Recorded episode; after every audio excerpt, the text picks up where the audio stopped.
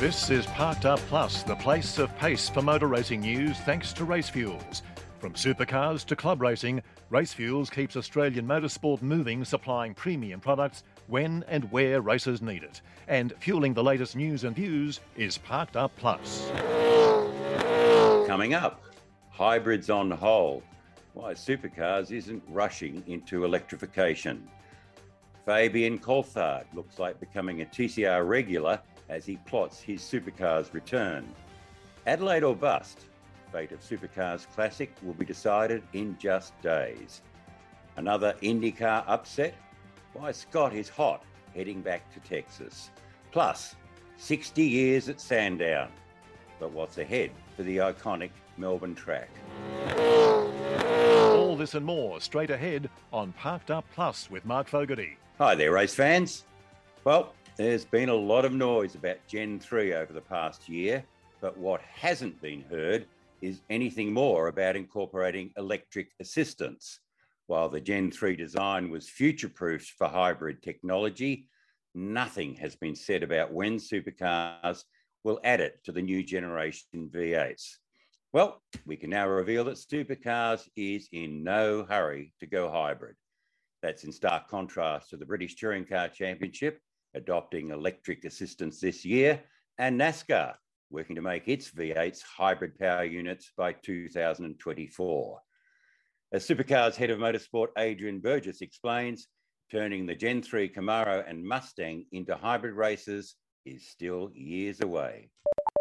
There's no timeline set on it. It, it was uh, it was one of the design criteria that we've got with the certain areas of the car where we've got a bit of packaging space. You know, the X-Track gearbox is capable of um, adding on a hybrid generation package. We've got areas in the floor and in the cabin where we can install battery packs. Have you been talking to potential hybrid system suppliers? We're, we're always keeping an eye on it. I've, there's various N D As that we've signed through Supercars with people who work in that space, so our team are always keeping an eye on it. And I mean, yes, we, we know what people are doing, and people come to us as a series, you know, thinking that maybe that's where we want to go. So yes, we've got a good base knowledge of what is out there in the market, um, but further discussions on that, then, you know, we're operating under strict clauses, so I'm not able really to give you any more info on that. Burgess also confirmed that the Gen three Mustang and Camaro prototypes will reappear at Simmons Plains next week following changes to the chassis to make them more comfortable for the drivers. There'll be more on all of that from Burgess in Parked Up, ahead of Supercars' return to Tasmania. And just to note, he's one of several motorsport personalities taking part in the Tour de Cure nine-day cycle ride to raise money for cancer research. It's a worthy cause, and well done to all of them. Sideline Supercars star Fabian Coulthard will be back in action in the Super Cheap Auto T C R Australia Series at Phillip Island this weekend. It's his second appearance in Wall Racing's Stan Sport Honda Civic, but probably not his last. Coulthard is cautiously optimistic about being more competitive at the island. Um, yeah, I'd like to be. Um, obviously, we were hampered a little bit with some mechanical gremlins um, on both of the Sunday's races, which hampered our progress and made it look a lot look, lot worse than what we were. But um, yeah, it is what it is. You know, you take everything in your stride. But um, yeah, looking forward to being a little bit more competitive at Phillip Island. Will you be a regular in the T C R Championship from now on? Um, I'm not sure. I think, uh, you know, we're do it, definitely doing the next one. Um, and then what happens from there is a little bit of an unknown. Um, but I think if we can, you know, have a strong performance and, and things like that, I think, uh, you know, you potentially see me at a, a couple more later on. Of course, Fab's lost his supercar seat following the sale of Team Sydney, but he's picked up a plum co-drive at Bathurst with Walkinshaw Andretti United. That's his priority, but he hasn't given up hope of a full-time return to the V eights next year. Yeah, I think the search, you know, long-term is um, a, a little bit of a, a process and and things like that, and see how this year pans out. But, you know, for me at the moment, my sole focus is... Uh, You know, having a good performance. Um, the guys at W A U, uh, like I say, it's a, a great co-drive to have, and you know, it sort of softened the blow a little bit from um, not racing full time this year. So I'll grab the opportunity with both hands, give it a crack, and um, you know, hopefully have a good result. And you can hear the full chat with Fabs on this week's Parked Up. Amid constant speculation about its future, Sandown Raceway is celebrating its sixtieth anniversary. The combined car and horse racing complex in suburban southeast Melbourne is in jeopardy because of increasing pressure to redevelop all or a major part of the site for housing. Sandown has been hanging by a thread for years, but sadly the end looks to be near for the historic circuit. The latest we're hearing is that Sandown is safe for another five years at the most. Sandown has at least one more year on its contract with Supercars on top of this year's event in August. And the word is that the state government is looking at funding a new circuit in Melbourne's west to fill the gap when Sandown is closed. Supercars will be sweating on the outcome of Saturday's South Australian election. If the opposition gets in, the Adelaide five hundred gets reinstated. Supercars Chief Executive Shane Howard reaffirms that if there is a change of government, the popular street race event will return as this year's season ender. The, you know, we have a commitment from the leader of the opposition um, in, in South mm-hmm. Australia that if they win the ele- election, that the event will be back in the championship. It will be the last round of the championship, and it will be positioned in the first weekend of December. So that uh, their election is on the nineteenth of March. Mm-hmm. It's not far away. No. Uh, and, and we'll know one way or the other.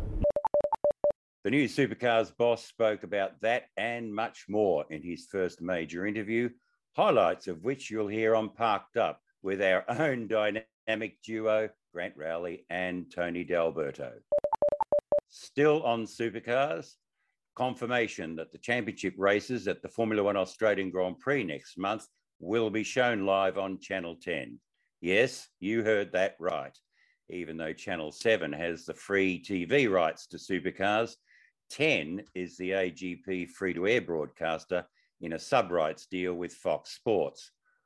All four Supercars races from Friday to Sunday will be live on ten, as well as Fox Sports in a combined coverage. And seven will still show late-night delayed highlights. I'm hearing that Supercars' return to ten is a one-off, with the free-to-air T V rights for the A G P set to change next year, presumably consolidating the event's live coverage on Fox Sports and Seven. Hot to trot, Walkinshaw Andretti United still hasn't committed to staying in the G M fold with the switch to Gen three next year.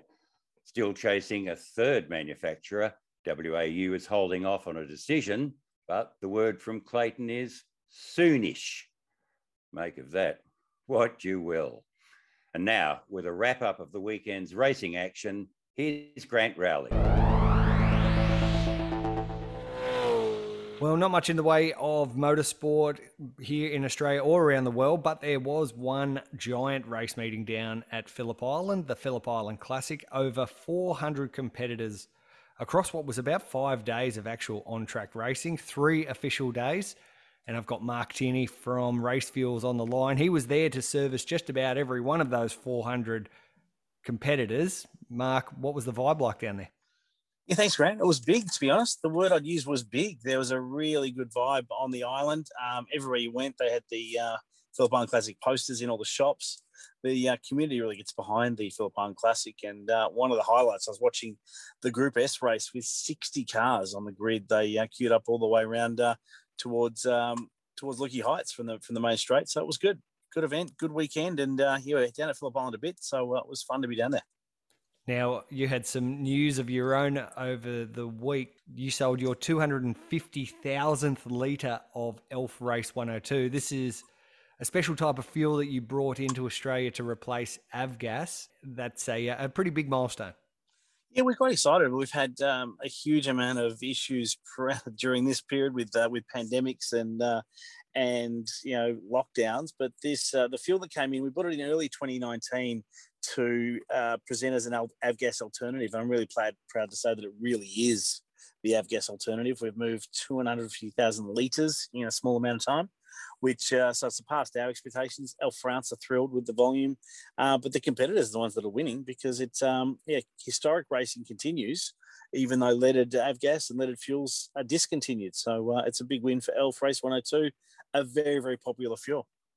And no doubt that there was lots of competitors down at the Phillip Island Classic using that Elf Race one oh two. Of course, that's the fuel of choice for almost all of the historic style racing. Mark, out of all those four hundred competitors, what is the one car that took your fancy?